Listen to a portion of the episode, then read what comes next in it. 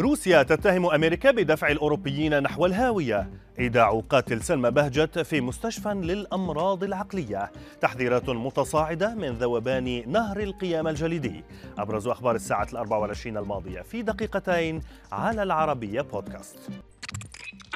في وقت تستعد أوروبا لشتاء قارس مع استمرار قطع إمدادات الغاز الروسية اتهمت موسكو واشنطن بدفع الأوروبيين نحو الانتحار.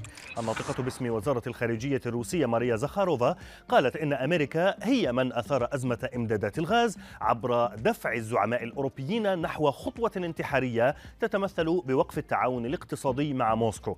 وفيما تتهم أمريكا والاتحاد الأوروبي روسيا بالابتزاز في مجال الطاقة ينفي المسؤولون الروس هذه الاتهامات. قائلين إن هناك مشكلات فنية في محطات للضخ حالت العقوبات الغربية دون إصلاحها. في آخر المستجدات حول قضية مقتل المصرية سلمى بهجت قررت محكمة جنايات الزقازيق إيداع القاتل مستشفى للأمراض العقلية والنفسية لبيان مدى سلامة قواه العقلية وقت ارتكاب جريمته. وسائل إعلام محلية أفادت بأن المحكمة حددت جلسة جديدة في الثالث من أكتوبر المقبل لاستئناف محاكمته بعد ورود تقرير مستشفى الأمراض العقلية. وكان محامي أسرة المجني عليها قال إن سير ارتكاب الجريمة يؤكد أن أن المتهم كان في كامل قواه العقلية حينها حيث وجه لسلمى تسع عشرة طعنة نافذة في أنحاء متفرقة من جسدها أودت بحياتها.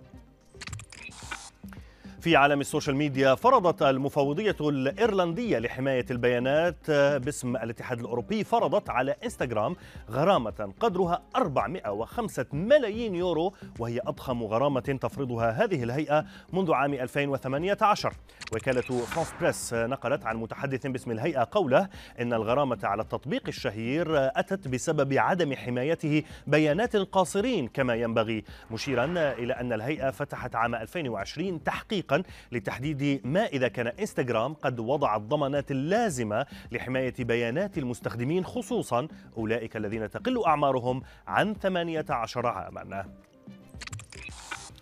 في تحذير اعتبر صادما. نبه علماء من أن جبل ثويتس الجليدي الضخم الواقع غرب القارة القطبية الجنوبية نبهوا إلى أن هذا الجبل يواجه تراجعا غير مسبوق ما قد يشكل تهديدا لكوكب الأرض.